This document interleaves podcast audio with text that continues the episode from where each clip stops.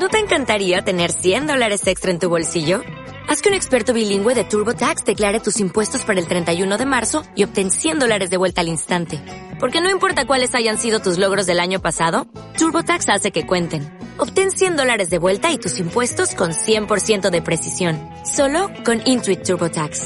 Debes declarar para el 31 de marzo. Crédito solo aplicable al costo de la presentación federal con TurboTax Full Service. Oferta sujeta a cambios o cancelación en cualquier momento.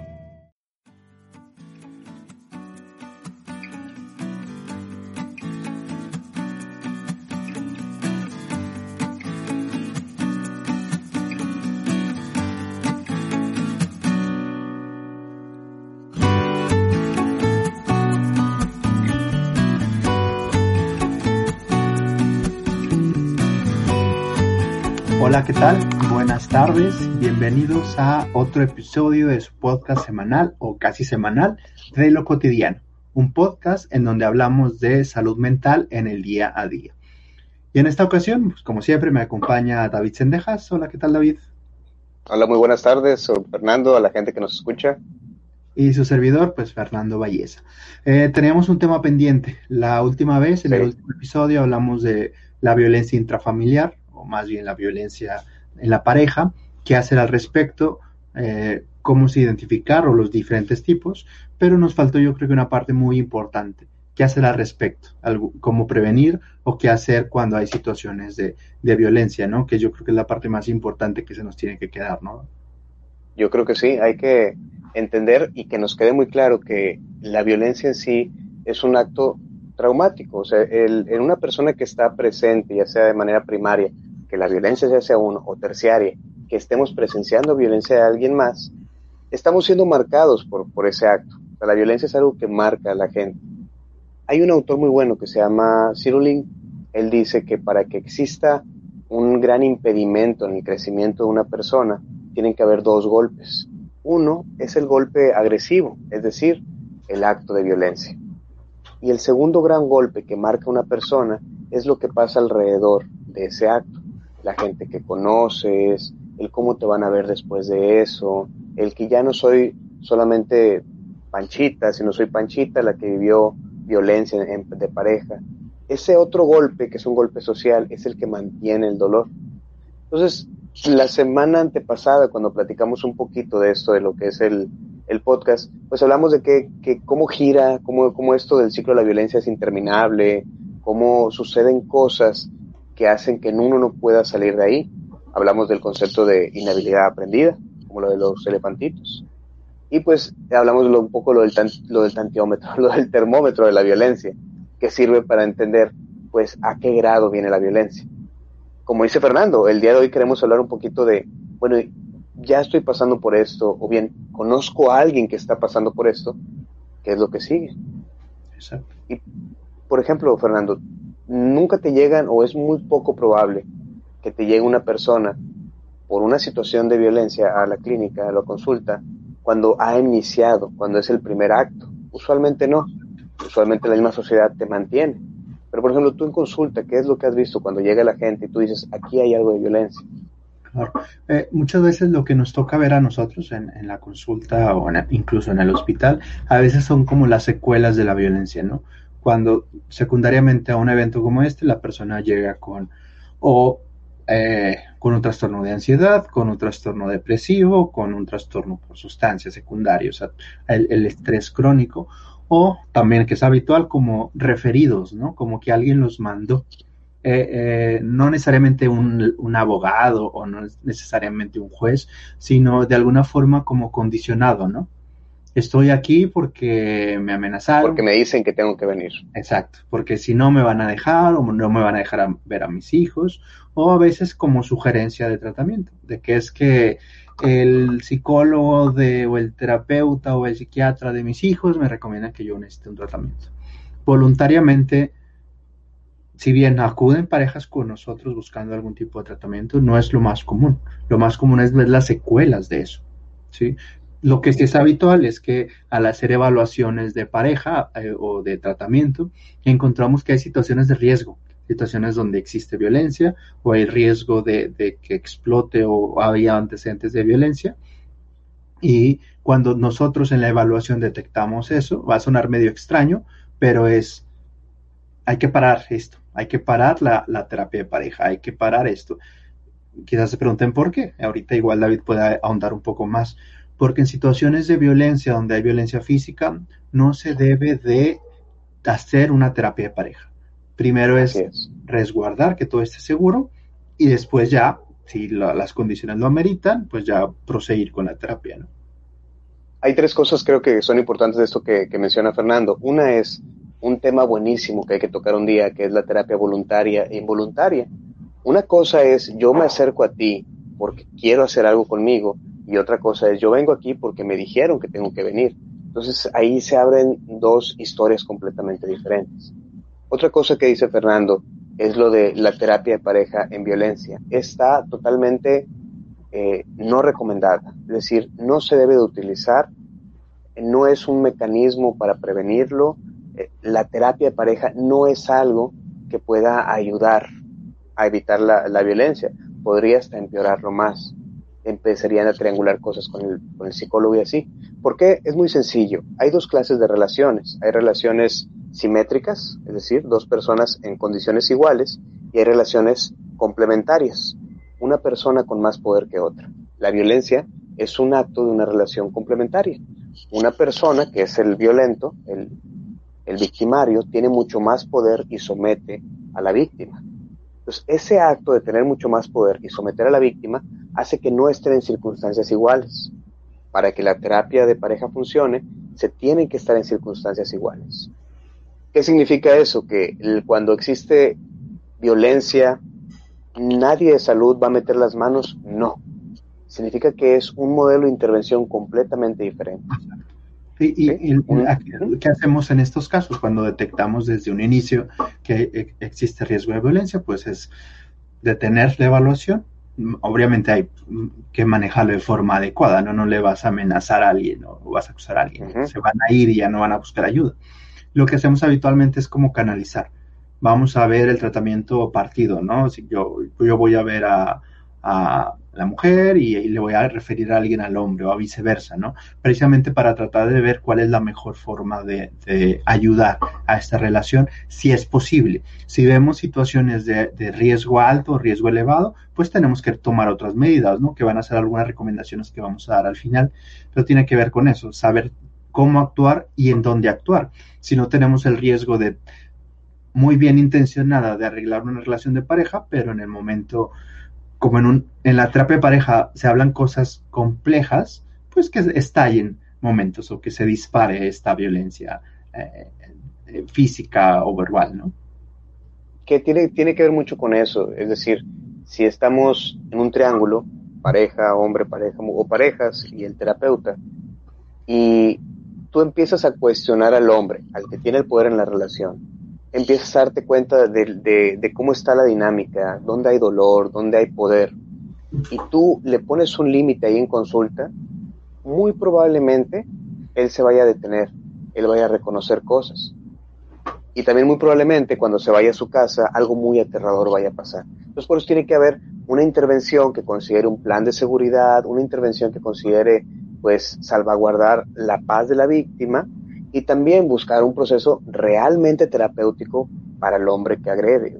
Digo hombre porque la verdad es que el porcentaje y el número siempre va a ser más en, hombres. Hay más hombres que matan que mujeres que matan. Entonces, mientras eso haya tanta distancia, no se puede tratar de igualar los conceptos. Eh, ¿Qué se tiene que hacer? ¿No se puede curar? ¿No se puede curar? Esa es una muy buena pregunta. Pero antes de llegar a saber si una persona que comete violencia puede llegar a curarse, yo creo que hay que entender cosas importantes dentro de la violencia. Eh, hay un libro muy bueno que se llama ¿Por qué los hombres agreden a, las mujeres? Es de Jacobson y Gottman.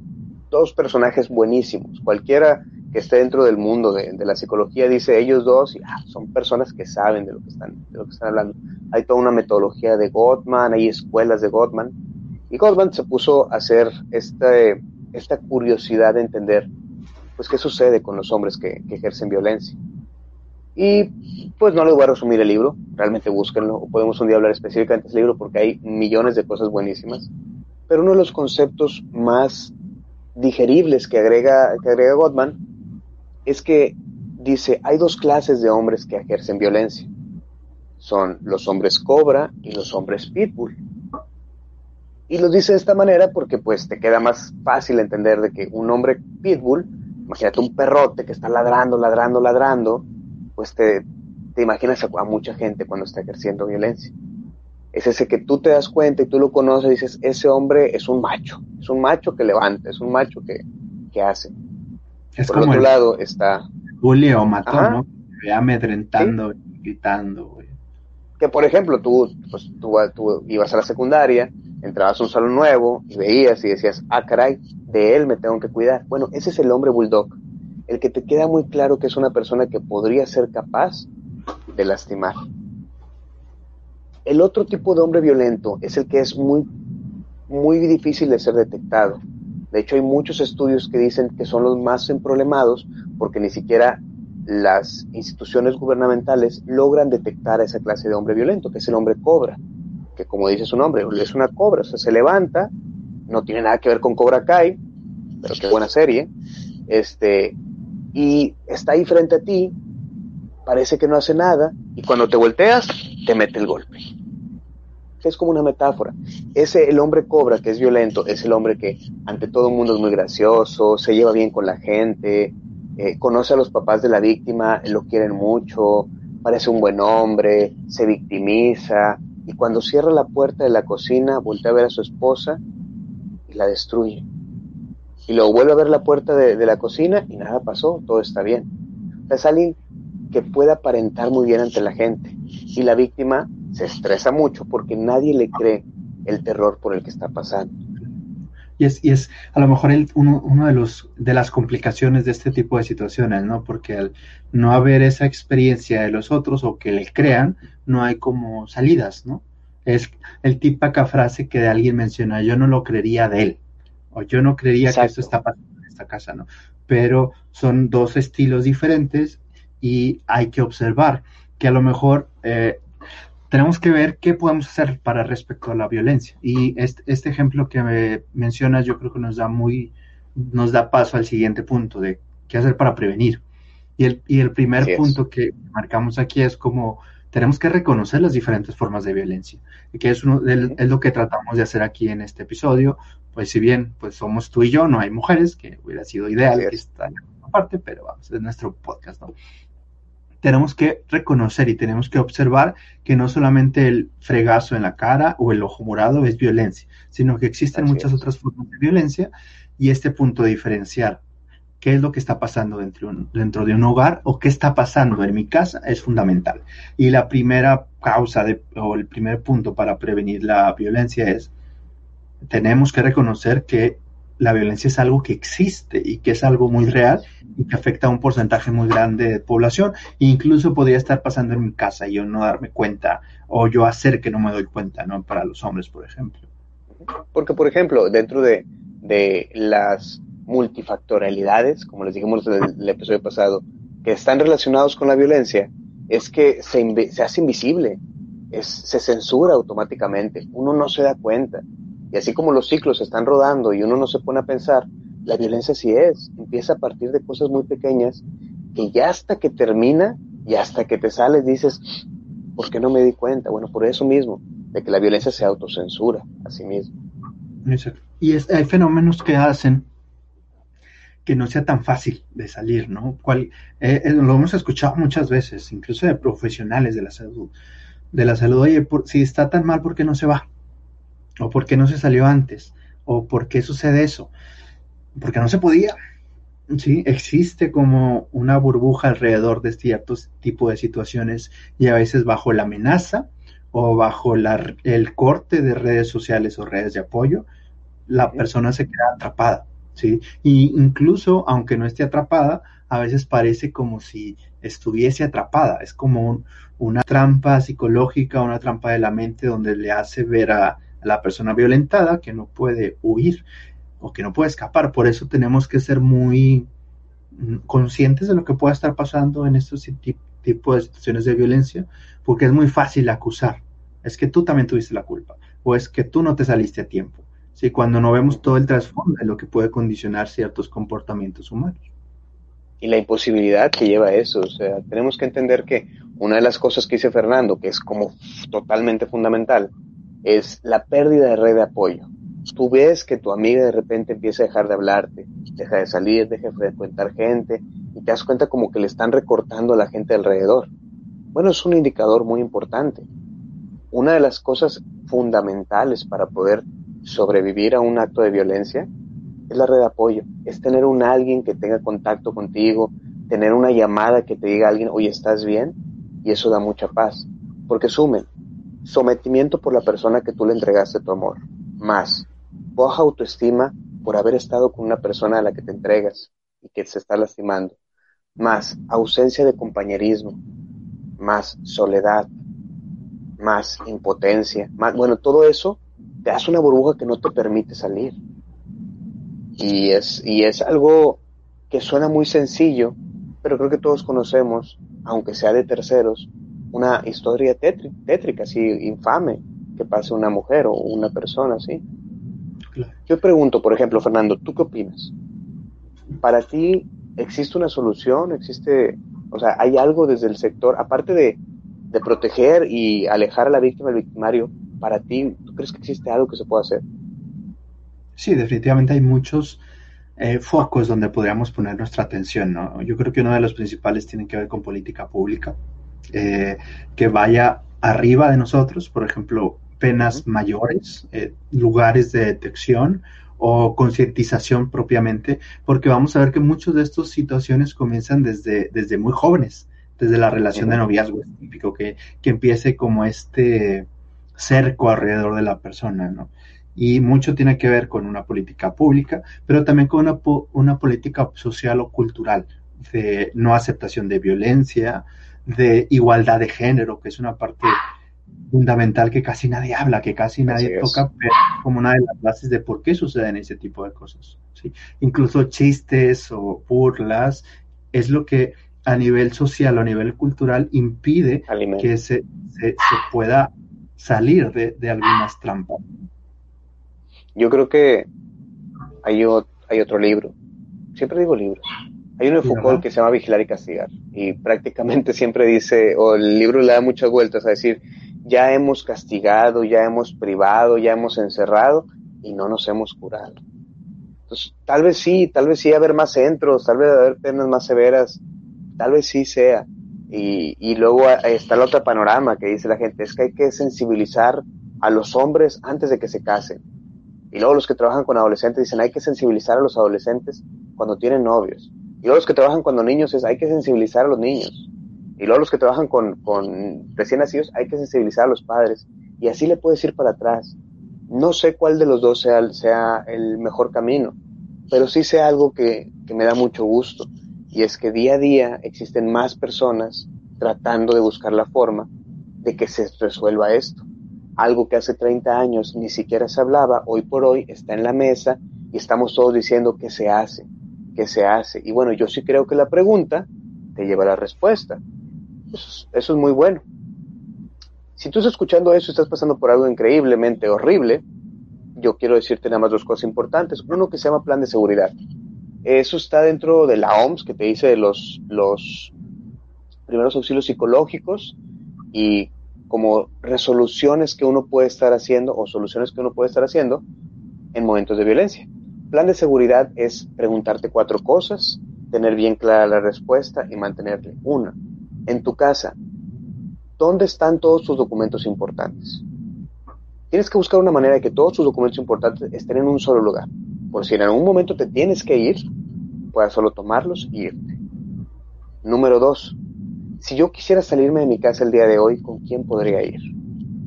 Número tres, ¿quién es la persona que más confianza me da? ¿Y esta persona sabe qué es lo que estoy pasando? Y número cuatro, y totalmente importante, si yo me salgo hoy de mi casa, ¿qué voy a hacer? Una persona tiene que estar masticando esa clase de preguntas cuando pasa por una situación horrible. Y pues claro, existen muchos medios, existen pues municipal, estatal y federalmente diferentes programas a los que uno se puede estar acercando. De hecho, hay unos números que te dan, que te dan acceso 24 horas al día, que es lo que ahorita Fernando va, a explicarles un poquito, y que es una forma de pedir auxilio. Exacto. Y esto, es, muy curioso porque a veces nos puede ser los que tengamos que huir o salir, o a veces nos tenemos, tenemos que ser los del otro lado, ¿no? El que tenemos que asistir o apoyar, o a, lo mejor incluso recibir en, en, la casa, ¿no? De que es algo tan básico y tan fundamental que mientras más eh, abierto sea todo esto, va a ser mucho más sencillo, ¿no? Aquí en la pantalla pues sí ponemos la Red Nacional de Refugios que pueden comunicarse, al, lo voy a leer para los que están en el podcast, eh, pone a su disposición las 24 horas su línea telefónica para pedir ayuda, que a nivel nacional 822-4460, que hablas a este contacto y te canalizan al lugar más cercano a donde pedir ayuda. ¿Sí? No solamente está este teléfono de refugios, existen muchas otras 911, así es. En, la ciudad, por ejemplo, en Nuevo León es el 911, bueno, creo que en ya todo México. En el, el, país, así es. Pero no, no, obviamente son casos extremos cuando alguien se tenga que retirar. Hay muchos otros pasos que se pueden hacer cuando se sospecha que hay violencia y una de ellas tiene que ver con una asesoría profesional, tanto psicológica como eh, legal o, o, incluso no sé, de la comunidad. Eh, afortunadamente hay mucho acceso a Internet. Las recomendaciones sería que eh, se buscara en, en, la ciudad, está Alternativas Pacíficas, por ejemplo, está en Mujeres a, nivel nacional, y habría que ver la mejor opción que se acople a, cada eh, situación en particular. Pero nuevamente volvemos al punto inicial. Tenemos que hablar de esos temas, tenemos que difundir los contactos, los teléfonos, tenemos que hablarlos en nuestros grupos de ayuda, en nuestro grupo de amigos y algo básico es que cada uno tiene que tener un, platón, un, patrón de normas claro, que es lo que yo no voy a permitir en mi relación o lo que yo no voy a permitir en mi casa. Cuando se pase de esas normas, hay que hacer algo definitivamente. Tiene que haber consecuencias, así es. Dicen que una de las cosas más sanas, este, yo creo que eso te lo escuché a ti, a ti Fer, hace rato. Eh, en, el, en el noviazgo, una de las cosas más sanas que hay que se pueden hacer es dejar las cosas muy claras. Exacto. Eh, o sea, desde, desde que empieza el noviazgo es sentar y esto a mí me duele, esto no me duele, esto es, esto es incómodo, esto es permitido. Normalmente no lo hacemos, estamos muy, enamorados y lo último que hacemos es, este, razonar. Pero aún estás a tiempo de, de, hacer eso. Si estás pasando por una situación en la que tú dices, esto no me gusta, tienes que decírselo. Eh, un acto de, amar es estar vulnerable ante el otro y, vale la pena, si voy a estar vulnerable ante ti, decirte, esto soy yo, no le piques este botón porque me duele. Y desde que tú haces eso, le estás dando mucha salud mental a tu relación. Dos cosas que quiero agregar. Para la mujer que pasa por una situación horrible, o sea, para una persona que está sobreviviendo a violencia, le tiene que quedar claro que no importa lo que la gente alrededor le diga, sí es difícil, no es de que, ay, quiero dejar a este hombre que me está levantando la mano, sí es difícil. ¿Y por qué es difícil? Porque los libros dicen, la clínica te explica que el hombre, la mujer no se enamora del hombre agresor, la mujer siempre se enamora de la historia trágica que está detrás de ese hombre agresor. Y entender eso te da mucha luz para hacer otras cosas. Ahora bien, del otro lado, el hombre que pasa por una situación horrible, el hombre que agrede, el hombre que ejerce violencia, es un hombre que cometió un acto. Sí se puede buscar una forma de solucionarlo, sí se puede dar paz, pero uno tiene que hacerse cargo. Y hacerse cargo es muy difícil. Se ocupan muchos más de esos que dice la gente, pero se puede hacer cargo. No no, no es que eres un monstruo. Normalmente el hombre que ejerce violencia es un hombre que hizo un acto horrible, pero puede dejar ser un monstruo. ¿Tú qué opinas de eso, Fernando? Sí, definitivamente eh, no tenemos que combatir la desesperanza. Siempre hay algo que hacer, siempre hay oportunidades. Eh, es la característica de todo ser humano, la capacidad de adaptación y el cambio. Pero no es fácil, no, no es como de la noche a la mañana ya cambié y todo va a ser bello. No, no es así. Requiere un trabajo intenso, requiere hacer cosas diferentes y requiere pues mantenerse en la línea del cambio, ¿no? Así es. Estoy completamente de acuerdo. Muy buen tema, Fernando, la verdad. Yo, yo creo, nuevamente, las recomendaciones como la vez pasada, este tipo de temas, eh, por más que sean incómodos, tenemos que hablarlos, tenemos que compartirlos. La recomendación, compartan este video si les gustó, aunque no conozcan a nadie con violencia, no sabemos realmente qué va a pasar. Eh, compartan, hablen de estos temas, busquen grupos o busquen en, sus amigos realmente hablar de temas como estos, que son realmente muy importantes. Y como siempre... le pueden dar la... Perdón, perdón. Porque le pueden dar paz a alguien que ustedes, que ustedes no sabían que tenía mucho caos. Ahora sí, Fernando, cierra. y como siempre, los invitamos a seguirnos. Cada semana tenemos un tema interesante de salud mental y esperamos que les sea de utilidad. Muchas gracias a todos. Este, síganos en las páginas, ya saben, con psique.com.mx o también pueden buscarnos a arroba servidac, ser vida C. Y muchas gracias por el tiempo, por la gente que nos ha, seguido, y hasta la próxima semana. Nos vemos. Hasta la próxima. bye. bye.